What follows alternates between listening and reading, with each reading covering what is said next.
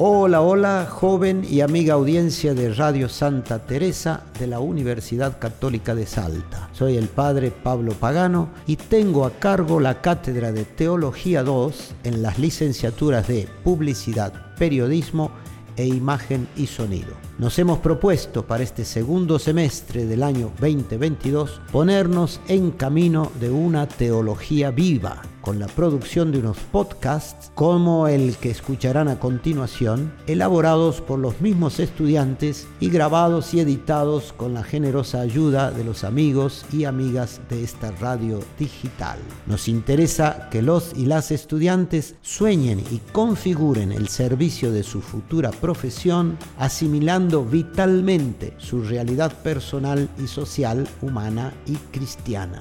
Nuestra propuesta es que la teología no venga ya envasada y cerrada, sino que sea descubierta y en cierta medida elaborada por ellos mismos, integrando la vida con la Biblia, los propios descubrimientos y conocimientos con la enseñanza y sabiduría de la Iglesia. Les dejo pues con la propuesta de hoy.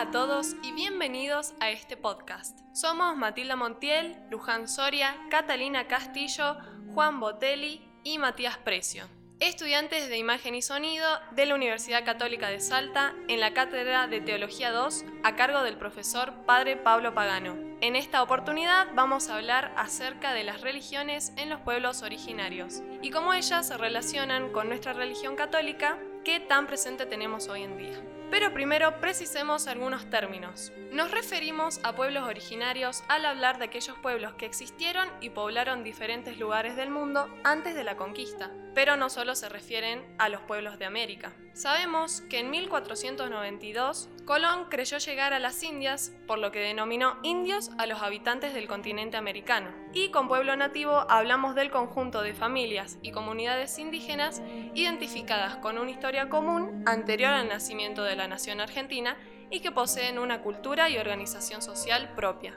Según el censo de 2010 en Salta, hay 6,5% de la población que se conoce como indígena, es decir, casi de 80.000 personas, las cuales poseen sus respectivas culturas y por supuesto religión. Las religiones andinas son aquellas prácticas espirituales de los pueblos originarios de América, las cuales pueden ser una teología monoteísta, politeísta, enemista o animista. Sus creencias tradicionales son entonces heredadas en forma de historias orales, alegorías y principios. Es importante recalcar su relación de equilibrio y armonía con la naturaleza y su educación espiritual, ya que al hablar de esto hay que tener en cuenta que para estos pueblos el sentido de propiedad se basa en el efecto por lo criado, no en el sentido de propiedad.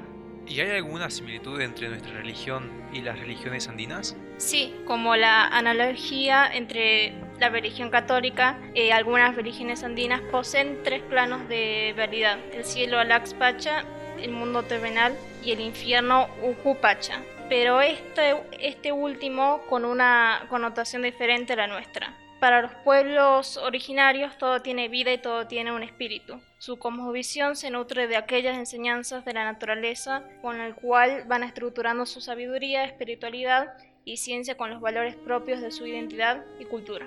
Pero la pregunta es, ¿cuál es la razón por la que se vinculan las religiones? Bueno, esta influencia y combinación de religiones surge en el momento de la colonización, donde las misiones jesuitas y los poblados se producen con el fin de reunir a los aborígenes dispersos y evangelizarlos, logrando que hoy en día los pueblos originarios posean un poderoso sincretismo con el catolicismo, ya que ambas religiones pueden tener puntos similares, tales como la Virgen María y la Pachamama, quienes reflejan un gran valor y protección de la naturaleza.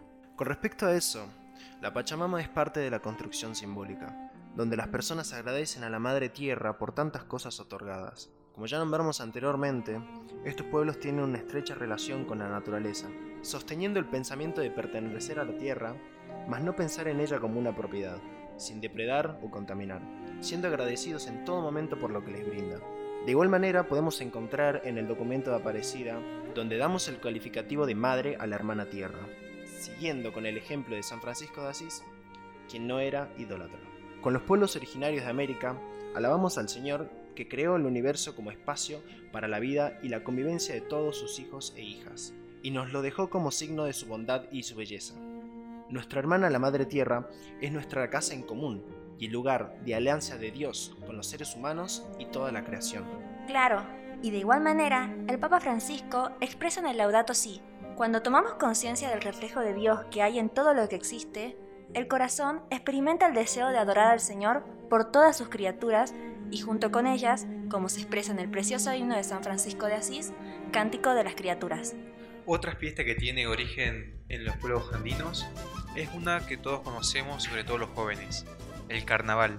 Esta tiene vigencia hasta el día de hoy, aunque tal vez con un significado un poco distorsionado, pero para aquellos que creen tiene un simbolismo muy importante entre ellos y las almas. Para finalizar, otro sincretismo que podemos encontrar en las religiones andinas y el catolicismo es el Día de las Almas, conmemorado el primero y segundo día de noviembre. Para el mundo andino existe una fuerza vital o una esencia que da la vida, la cual se transforma, va y viene. El catolicismo también cree en una perdurabilidad de la vida más allá del cuerpo. Ambos van a reelaborar el dolor por la muerte de un ser querido. Podemos decir desde la fe cristiana que la salvación viene de Cristo, del Hijo de Dios, que ha podido manifestar mediante su iglesia el amor de su Padre. La Iglesia Católica despierta en nosotros una mirada atenta y respetuosa hacia otras religiones, pero al mismo tiempo nos estimula a cumplir el mandato del Señor, como en Mateo 28 del 19 al 20. Vayan pues y hagan discípulos a todas las gentes, y bautícenlas en el nombre del Padre, y del Hijo, y del Espíritu Santo, y enséñenles a guardar todo lo que yo les he mandado.